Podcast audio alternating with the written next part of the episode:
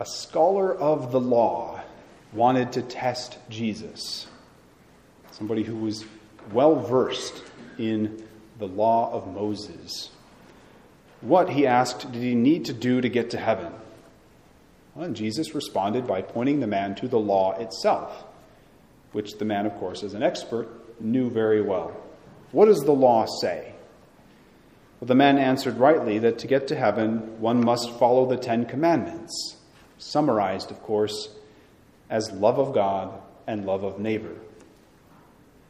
But the man then raises a further question Who really counts as my neighbor?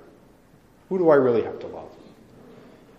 Who is it that we must love in order to inherit eternal life? It's kind of an important question. Eternal life is at stake here. And I think we know the answer. But in the moment when we come across somebody in need, especially somebody who maybe makes us uncomfortable in some way, we're tempted to rationalize ignoring the person. This is a temptation for all of us. We try to justify ourselves, much as this scholar of the law did. You know, we think, oh, somebody else will take care of that, or it's not really my responsibility, or oh, I don't have time right now, or they don't deserve help. You can come up with a lot of reasons. But into this situation, Jesus uh, puts this parable, this challenging parable of the Good Samaritan. The road from Jerusalem to Jericho, which is the setting for this parable, was a very dangerous road. It was narrow, surrounded by hills and caves. It was a perfect place to be uh, ambushed by robbers. And that did frequently happen there. Apparently, travelers along the road would even pay protection to ensure uh, their safe passage. So it was a dangerous road.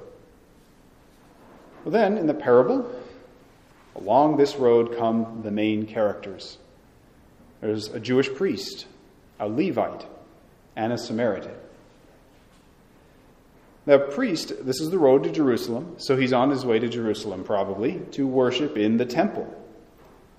And he may have thought the bleeding man on the side of the road was dead. Scripture says he was half dead.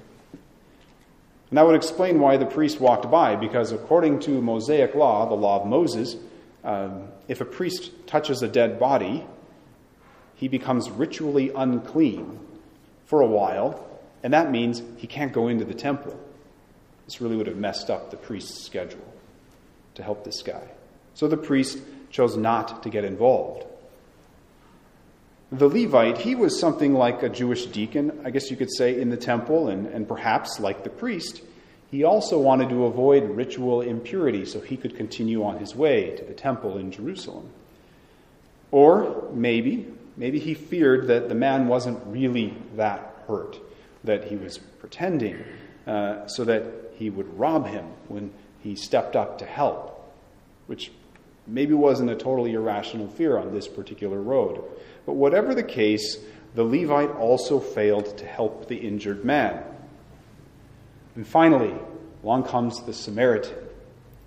We're used to hearing that phrase, Samaritan, and we think somebody who does something good. But that wasn't the way the hearers of this parable would have thought of it at all. Making a Samaritan the hero, in fact, this parable is the reason we think of Samaritan as a good thing. Making the Samaritan the hero in the parable would have shocked Jesus' Jewish listeners because the Jews and the Samaritans, they didn't really get along. They kind of hated each other. The Jews regarded the Samaritans as heretics who had compromised the original Jewish faith uh, by adopting certain pagan practices, which actually they kind of did. And for this reason, Samaritans were banned from the temple in Jerusalem. Their religious contributions were refused. Their testimony wasn't even accepted in a court of law. Uh, and no Jew, because of all this, would trouble himself to help a Samaritan in need.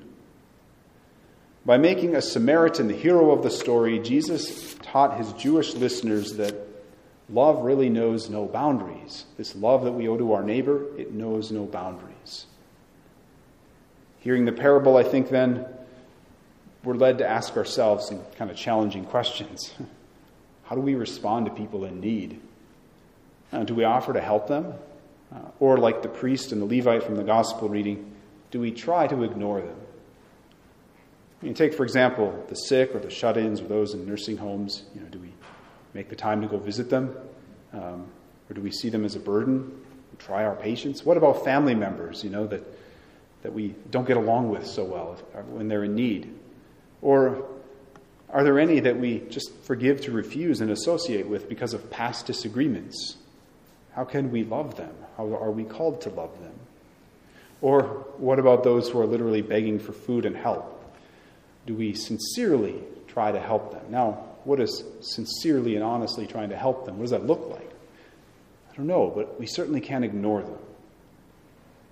These are all questions we have to answer for ourselves, and the way we answer them will indicate whether we're following Jesus' command in today's gospel to go and do likewise, to love above all else God, and then the second, to love our neighbor as ourselves. We do this keeping in mind that the neighbor we are called to care for and to love is anyone in need, regardless of nationality or religion or social status or cleanliness or friendliness or any other criteria. As Jesus said elsewhere in the Gospels, truly I say to you, as you did it for one of the least of these, my brethren, you did it to me. And truly I say to you, as you did it not to one of the least of these, you did it not to me. And they will go away into eternal punishment but the righteous into eternal life. This just goes to show that if we serve those who are in need, our neighbors, we serve Christ. But if we ignore those in need, we ignore Christ. So let's all try to serve the Lord as best we can in our neighbors and thus remain on the path to heaven. Amen.